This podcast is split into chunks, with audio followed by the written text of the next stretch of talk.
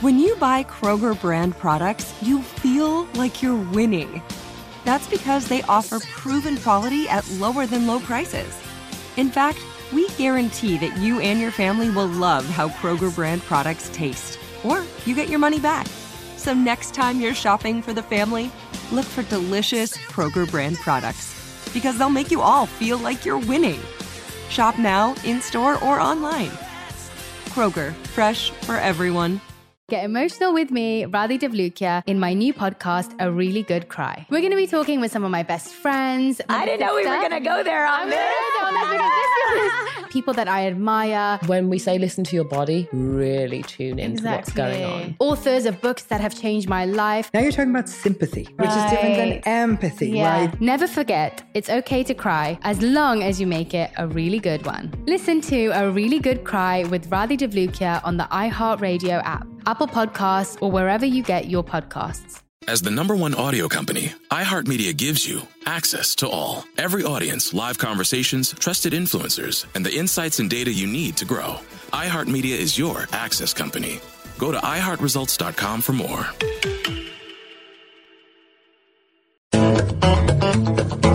Go behind the wheel, under the hood, and beyond with car stuff from howstuffworks.com.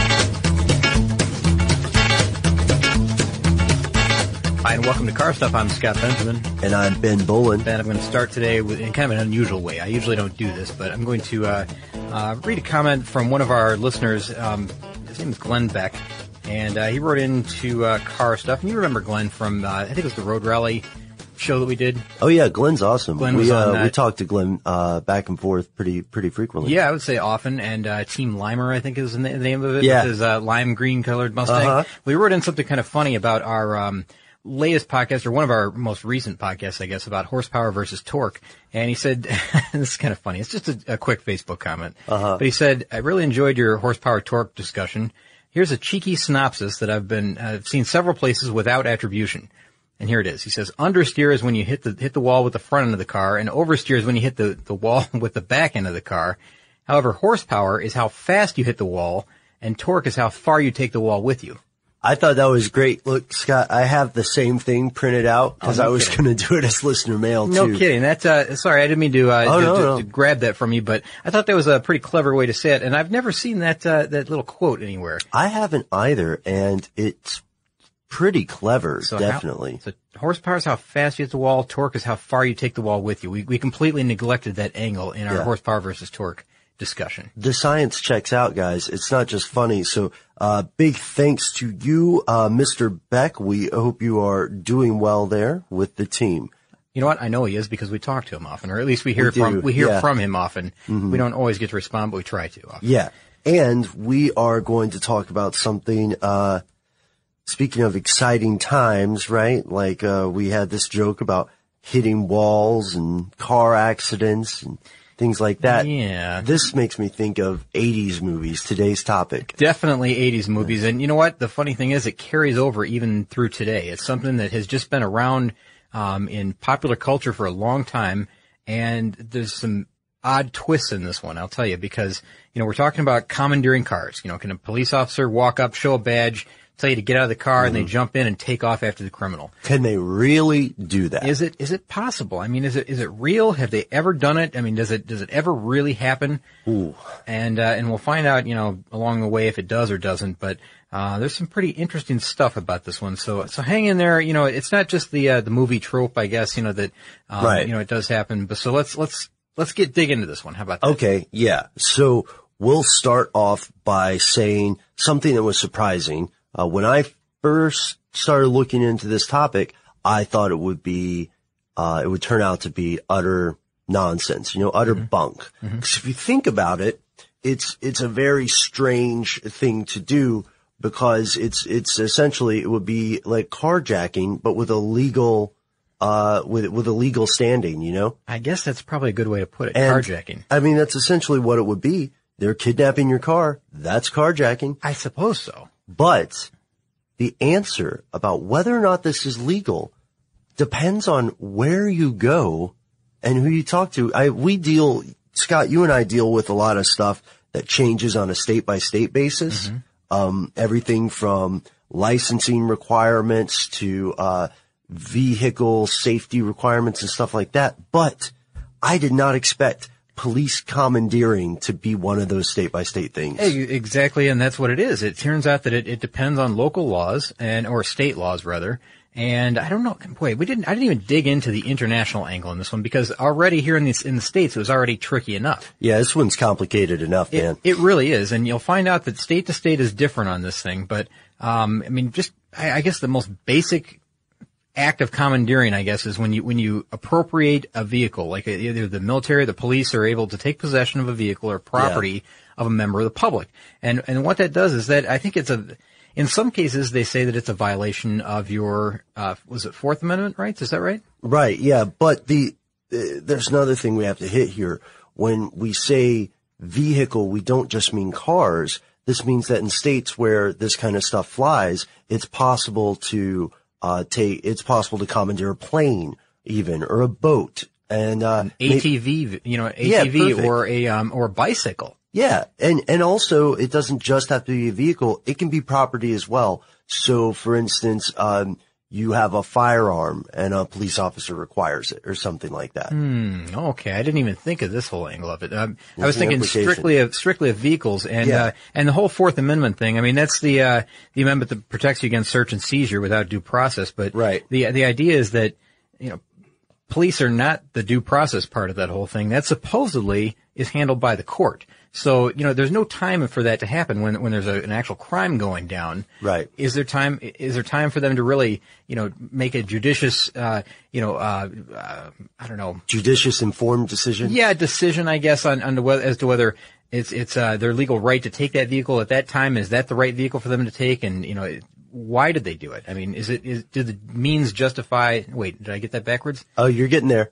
Uh, Do the ends justify the means? That's it. Ends justify the means. Ben, I'm finding myself struggling for words here. Well, don't worry because we're talking about a very unusual and strange situation. One thing that we can say, that we can myth bust here, is that these acts of commandeering are exceedingly rare in the modern day and never would happen as often as you see in a, in a crime, uh, movie, you know? Ah, you know what? And just how rare they are. I'll tell you the the uh, the places that I went to to find information about this, and I went to uh, you know like the Straight Dope, and I went to Snopes, and I went to places like that that you know a lot of people collaborate and say you know they've got the answer to this, or even I mean some of the online question type uh, type type websites that say. Yeah. You know, is it is it possible for this to happen? If so, can I be compensated? Things like that. There were a lot of questions, and in fact, I want to talk about compensation in just a minute. Yeah, but, me too. um, the examples that I've got here, and one one is from Snopes, and just to give you an, an idea of how rare this is, uh, the person that they talked to, you know, the uh, the officer that they talked to, I think his name is uh,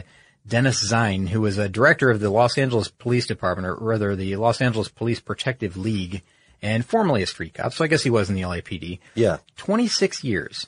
26 years he's been on, on the, uh, on the scene. Three times has he ever seen this happen. And, and he's actually done this three times. And that is, a matter of fact, that's what they say is, is three times more than most cops have ever seen this happen. Now, in his case, he actually commandeered a, uh, a private delivery truck, a city trash truck, and a bicycle. Uh, to chase a fleeing, uh, what was it, forgery suspect, I think is what he said. Yeah. Now, now that's, that's actually three times in 26 years. That's a rarity because a lot of the, these officers that you read in other articles, like we'll say to- that they haven't seen it in their entire career. Yeah. Or it's never happened in the history of their jurisdiction even. Yeah, so like I mean, going back through the the you know the the history of the whole the, the whole police force in that city, wherever it is. Now, this is from the Los Angeles Times, um, so you know, same city but different police officer. Um, they interviewed somebody from uh, I'm sorry, they interviewed somebody from Washington D.C. Oh, okay. Looking through my notes, Uh-huh. uh, 16 years. This guy was with the FBI, Ben. You know, right in in the heart of uh, you know Washington D.C. Yeah. in the FBI. He has never heard of anybody doing that in in the whole time that he's been there in 16 years, and doesn't know of anybody locally that this has ever happened to. There's also a Sergeant Lee Sands, uh, who was a spokesperson for the LAPD in 23 years again, uh, same as uh, well, I guess it's 23 years versus 26, but uh, says it's never happened. Um, there's one good example though in Los Angeles, and this is kind of a uh, like an, an oddity, I guess. All right, Do you lay re- it on me. Do you remember in 1997 there was that North Hollywood bank robbery that Yeah. was televised? Yeah. and there were cameras all over the place. There was uh, there was helicopter footage. These guys were in, I don't know what type of vehicle they were in, but they were in a, a, a they were heavily armed. They were in body armor. They were firing at the, uh, at the police with, uh, with assault rifles, uh, you know, machine guns, uh, you know, whatever they had. I don't remember They were like type of. professional criminals. Exactly, yeah. And the, and the, the gun war, the gun battle went right to the streets. And they actually, and I don't know if you can even call this commandeering, but the police found a civilian armored truck that they used as a, as a bulletproof barricade. And that's how they defeated these guys. They were able to walk up toward, you know, to them. Uh, eventually ended, you know, with them killing the, uh, the suspects.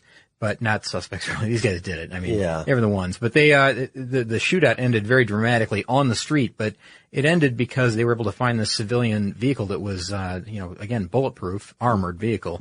And I don't know if you can call that commandeering or not. I mean, they borrowed it. It wasn't like they rushed up to somebody's door, you know, showed a badge. Get and out of the truck. and then chased after him. Yeah, exactly. I mean, but it, what it did was this, this whole thing pointed to the need for better protection for police. And so I think it was in like six years later in 2003, Uh-huh. the force finally had an armored uh, SWAT truck. It was something like, the thing weighs 14 tons, Ben. Wow. So they realized the need for something like this. But, you know, so that one had a, a good ending, I guess, for the police. But, um, you know, it, it just shows you that like it's so, so rare because, you know, 16 years of the FBI, 23 years of the LAPD, Mm-hmm. Yeah. 26 years of the LAPD. These people have never seen it happen. And it used to happen more often. Uh, old timers are able to recall the, the frequency of commandeering and how it's sort of tapered off.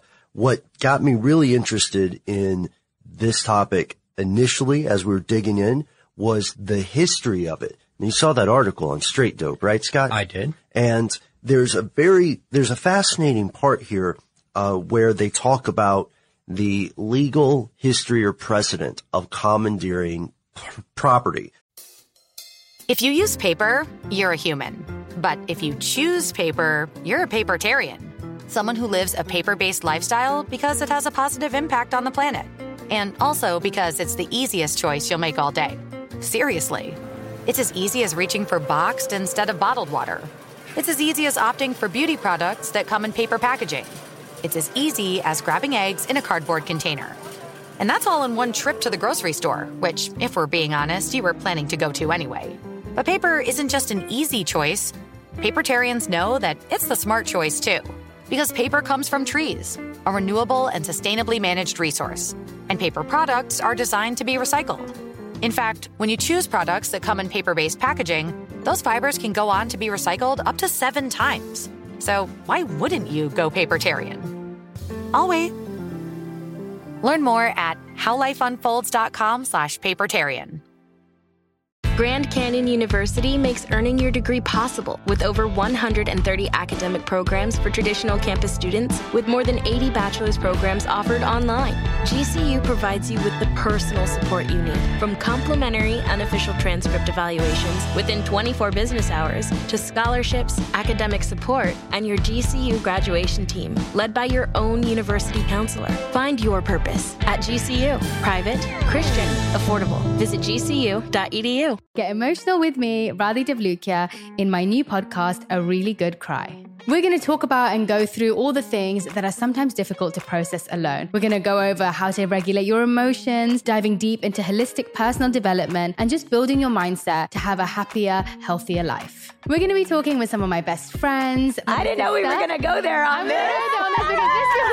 People that I admire. When we say listen to your body, really tune into what's going on. Authors of books that have changed my life. Now you're talking about sympathy, which is different than empathy, Yeah. right? And basically have conversations that can help us get through this crazy thing we call life. I already believe in myself. I already Yeah. see myself. And so when people give me an opportunity, I'm just like, oh, great, you see me too. We'll laugh together, we'll cry together, and find a way through all of our emotions. Never forget, it's okay to cry as long as you make it a really good one. Listen to A Really Good Cry with Radhi Devlukia on the iHeartRadio app, Apple Podcasts, or wherever you get your podcasts.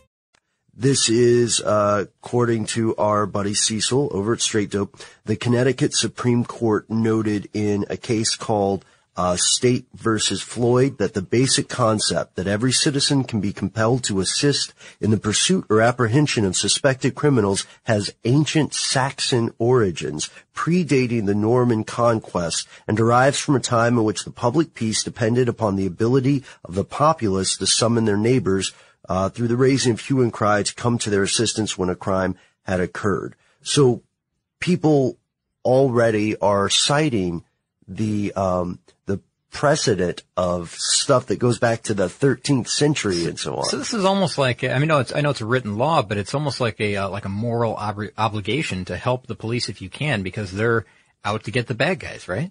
Right. Yes. And uh, this this idea of um, this idea of commandeering a vehicle, if it's in a state where this is legal under the circumstances, and you don't do it, you know, you say, "Well, I don't care." How many loaves of bread that guy stole? This is a Murcielago, my friend, and you are not driving it.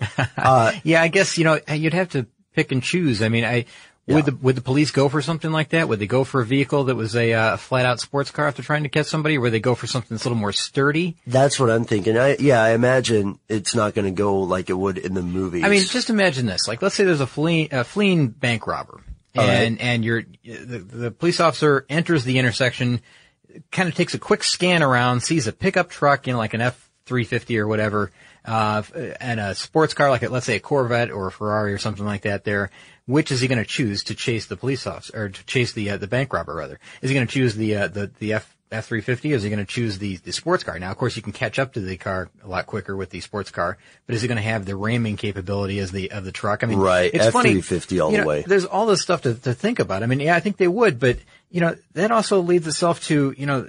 There was some question as to whether or not the vehicle would be, you know, would it have a full tank of gas when you do it? Yeah. Um, police vehicles are well maintained. They're very well maintained. At the Mm-hmm. end, almost practically at the end of every shift, they're they're given the once over. You know, often anyways. Yeah. Um, if not once a week.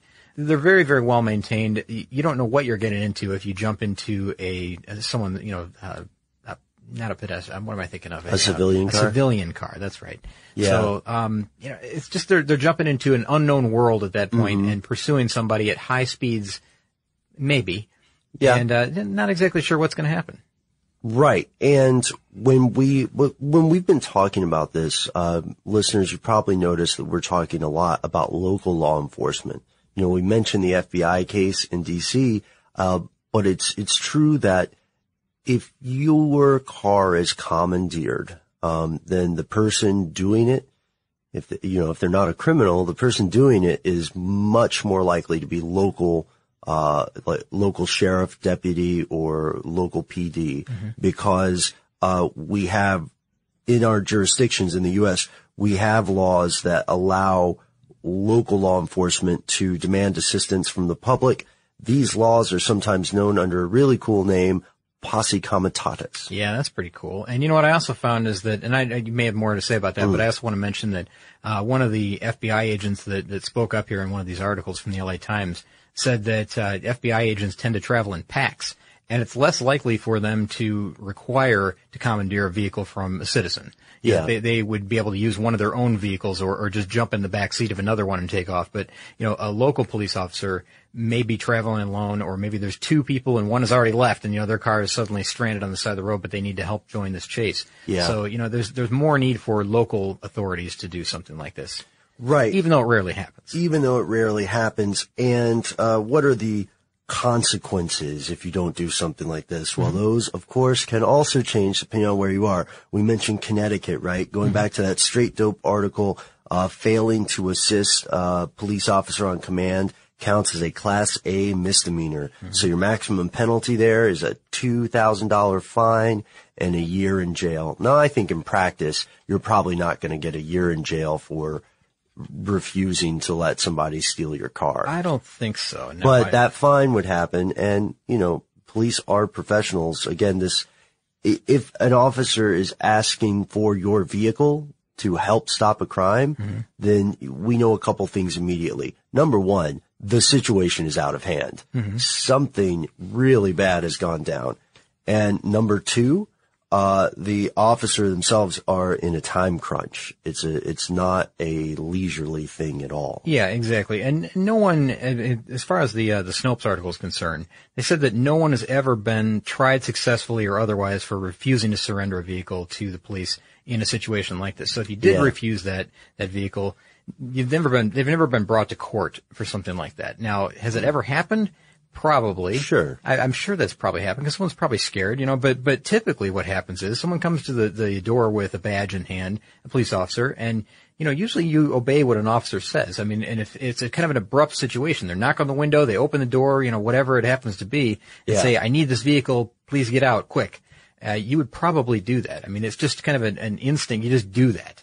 Um, I don't think a lot of people would be, um, you know, aggressive towards the officer or would be uh, defiant in any way and would say, you know, I, I don't think so. Tell, tell me my, uh, show me where it says that you can take my vehicle in the, uh, in, in our local laws or whatever. I mean, no one would really ask for documentation on the spot or anything like that. I, Yeah. I think that people would just generally comply with something like this. Yeah, there's a psychological aspect to that too. Um, and the, there have been some rulings that impose some strict limits on how this kind of government, uh, commandeering of property, uh, has to go down. But before we get to that, If you use paper, you're a human. But if you choose paper, you're a papertarian. Someone who lives a paper based lifestyle because it has a positive impact on the planet. And also because it's the easiest choice you'll make all day. Seriously. It's as easy as reaching for boxed instead of bottled water. It's as easy as opting for beauty products that come in paper packaging. It's as easy as grabbing eggs in a cardboard container.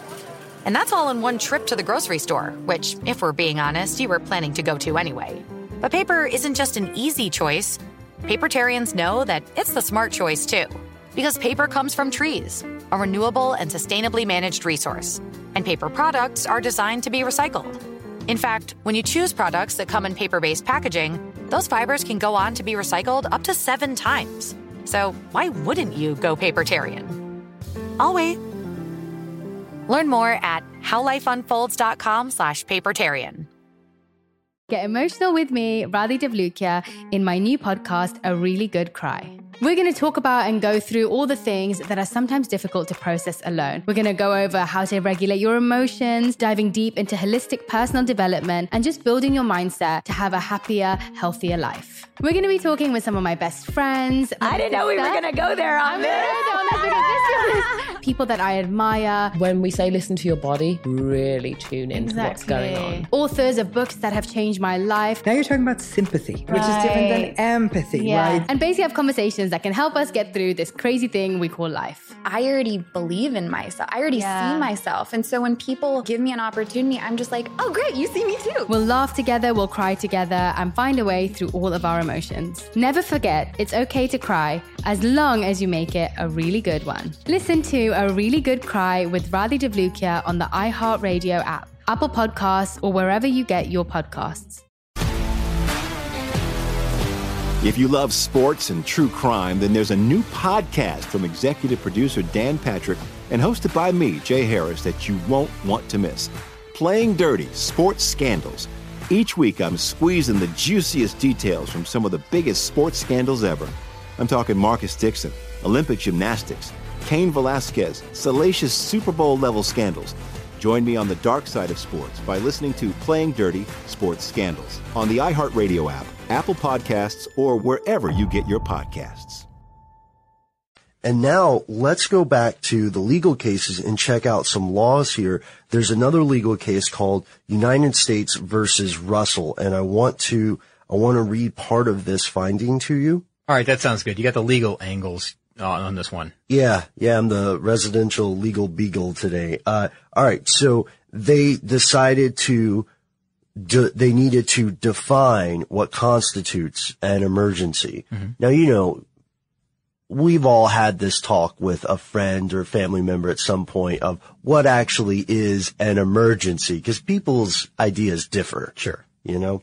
Uh, so here's what they said. Um, they said extraordinary and unforeseen occasions arise, however, beyond all doubt in cases of extreme necessity in time of war or of immediate and impending public danger in which private property may be impressed into the public service or may be seized and appropriated or even destroyed without the consent of the owner. And they say, but the public danger must be immediate, imminent, and impending, and the emergency in the public service must be extreme and imperative so that it will not admit of delay or resort to any other source of supply. So really what they're saying, and I'm going to cut it short there, really what they're saying is that it can only be used as a last resort. Understood. And you know what? You mentioned something important in there that was kind of uh, was kind of hidden in there. What's that? That kind of leads into the point that I want to make here. The, the last thing that I really want to say about this. Okay. And we're, it's talking about compensation. Now, if you, now, if Ah. you have more that you want to add to that, please do. But I'd Yeah. like to go to compensation at some point. So you want to do that now? Let's do it now. All What- right. what do they- what well, happens, Well, right? there's a kind of a common question that goes around is that you know if if the police do commandeer my vehicle, you know what happens to those vehicles. I mean, you're in a you're in a high speed chase. Yeah. You know what happens to vehicles in a high speed chase. Boom. Yeah, Yeah. they either get uh, they're u- used to uh, uh, execute the pit maneuver, Right. or they're uh, they're smashed into a wall. They hit you know a vehicle that, that comes out of nowhere. You It's know, high street speed, sign, whatever. possibly fatal game of bumper cars. Exactly. It's it's very very dangerous, and of course, there's a lot of property damage that happens in a high speed chase. So, Yeah. um, you know, of course, yes, they can they can take your vehicle to, to aid in the capture of, of a criminal, but what what what do they do? Is there any compensation for that? Now, if the vehicle's not damaged, it turns out. Um, of course, there's no compensation. It's just like, well, you get a pat on the back for helping the authorities, and they may, and this is maybe, they would give you like maybe a tank of gas. They maybe would, uh, you know, have the mayor of the town write you a letter, um, something like that. You know, it'd be Yeah. like the, the police chief may say, like, you know, I'd like you to come in and I'll give you this honorary badge as a, uh, you know, a deputy or whatever, you know, that type of thing. That's kind of cool. Well, that would be really cool. You, you know, that's kind of the, the common thought is that, you know, like, you might get a little fuel and a thank you note. I would take keeping my car in driving shape though. I would too. Yeah, that Yeah. would be the better idea. Now, if it's totaled, Ben, Uh-huh. if the car is totaled during this, or if there's damage, um, there's a chance that, that that they would give you like blue book value of it. I would think, Mhm. uh, you know, like the Kelley Blue Book, or they would offer you a um uh, a replacement vehicle of some type. I, I would think, and that's just this is just you know some. A a collaboration of different answers from all over the place. okay? Yeah. So, so some of these are coming from police officers. Some of these are coming from uh, federal officers that are saying like, well, I've never really seen this happen, but here's what I think would happen. You know, the blue book value thing, if it was totaled, or they may pick up the cost of repairs and give you a rental until it's fixed. You know, Yeah. so so that you're not out of a vehicle. They don't they don't uh, inconvenience you in any way. But I think that the uh, the blue book value thing is probably what would happen. They would just scrap it at that point if it was Right. really damaged. Well, I can I can help out with a little bit of this when it comes to the property, the destroy or damage of property. Mm-hmm. Sure. Uh, this is this is weird because it's a murky area in the law. Um, that United States versus Russell court case, Mm-hmm. Sure. Supreme Court case, it dates back to the Civil War, Scott. That's how long people have been trying to figure this out. No kidding. Yeah, so the actual claim was that three steamers were commandeered by the military during the Civil War. And so the, um, the court was weighing this case of, you know, your private rights as an individual, the owner of these steamers versus the, uh, public safety, you know, um, kind of an early national security argument since it was the Civil War. Well, that's very interesting. Yeah, and so in this case, the court said that uh, the military was obligated to make full restitution for this sacrifice. And I think that's what we find in, in all these cases, even modern cases, that the, that the responsibility for the repairs or the, the replacement goes upon the authorities that took the vehicle. right, yeah, and that you you as the person, the commandee or whatever, uh, the one who is being commandeered from. You are relatively immune to a suit. So, for instance, in like a worst possible case scenario, let's say that your car has a belt that's about to snap. Uh, the police commandeer your vehicle because there's last resort situation and by gosh, it snaps Yeah, because they're, mid-chase. they're pushing the car harder than Yeah. it probably would be if you were driving it. Right. And so then maybe they get in an accident and they are injured. Well, you would not be, you would not be sued. You'd not be liable for the injury to the officer. Right. But, and they would be liable for the damage to the vehicle. Well, see, that's interesting because the Supreme Court still hasn't ruled totally on that in modern times. So this means that lower courts are deciding this Hmm. and sometimes they're reluctant to compensate. And and again, this happens so rarely. It's Yeah. it's just it just doesn't happen. I mean, you, you'll find that it's so rare. Maybe that's the reason that no one's really uh, you know shuffling their well, they are shuffling their feet on this one. That no one's really jumping to to change anything on this one quickly Yeah. because it just doesn't happen often enough for it to really be an issue. More than let's say uh, you know once a year somewhere in the United States, it probably happens. You know, or I, I don't really know the numbers, Ben. I'm just making that up. But but going on some of these uh, these interviews It's and very rare. yeah, it's extremely rare. And for people to say, you know, I've, I've gone my whole career at this, in this agency And I have never, ever even heard of anything like this happening to any other officer. Of course, myself has never happened to. Um, you know, you, you would think that it would just be more common than this, but it's not. Okay, Scott, before we close up the, the show here, I just want to note that this entire conversation reminds me of Grand Theft Auto 5. Really? Yeah, it's a, it's an extremely popular video game. You've heard of it, right? I've heard of it, but I'm not a gamer. Yeah, but and we've talked about maybe doing a podcast on the various cars in Grand Theft Auto 5. Uh, so listeners, you were probably thinking of this too if you're a game fan when we're talking about commandeering vehicles, uh, because that's one of the things you do all the time as a criminal in that game.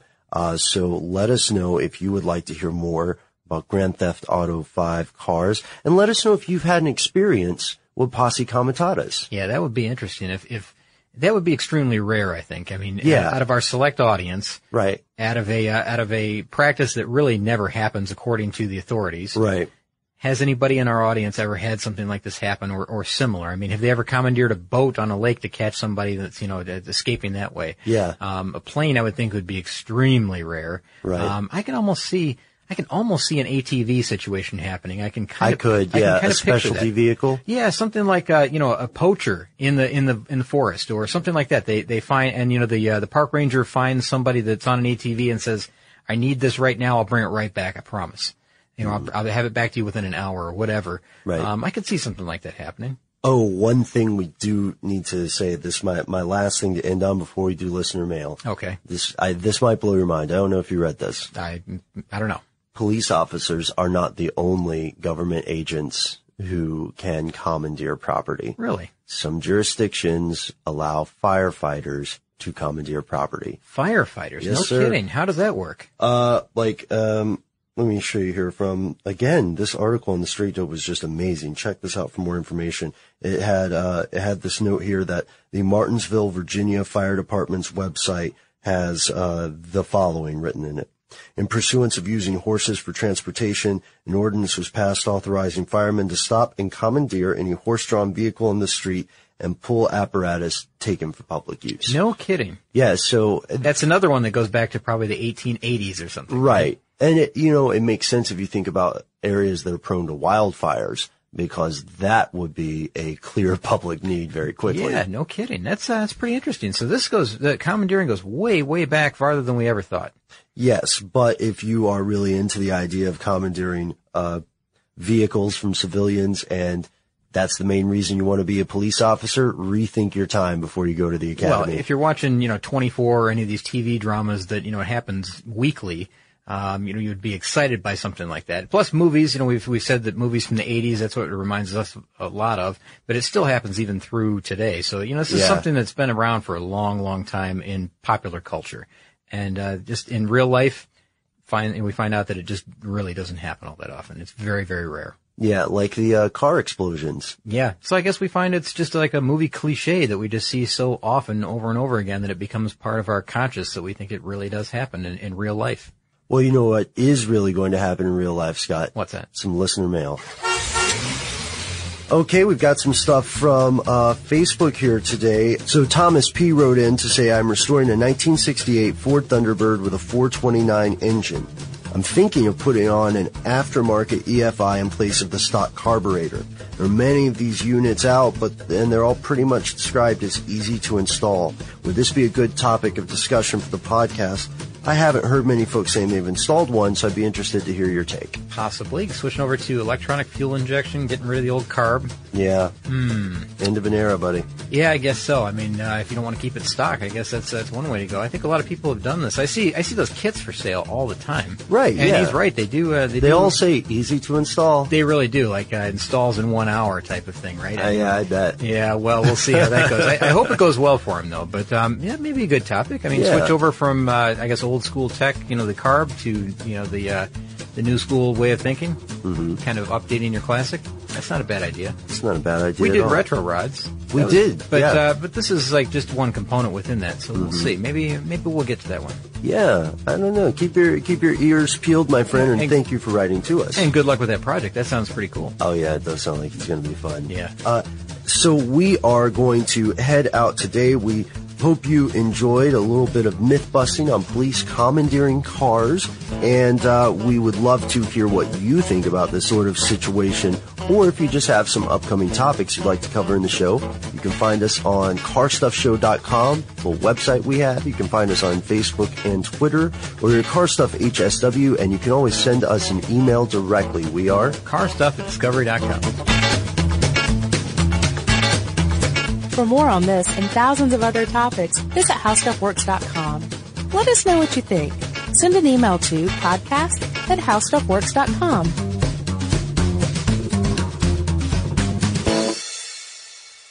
Get emotional with me, Radhi Devlukia, in my new podcast, A Really Good Cry. We're going to be talking with some of my best friends. I didn't know we were going to go there on I'm this. go there on this because people that I admire. When we say listen to your body, really tune into what's going on. Authors of books that have changed my life. Now you're talking about sympathy, which is different than empathy, Yeah. right? Never forget, it's okay to cry as long as you make it a really good one. Listen to A Really Good Cry with Radhi Devlukia on the iHeartRadio app, Apple Podcasts, or wherever you get your podcasts.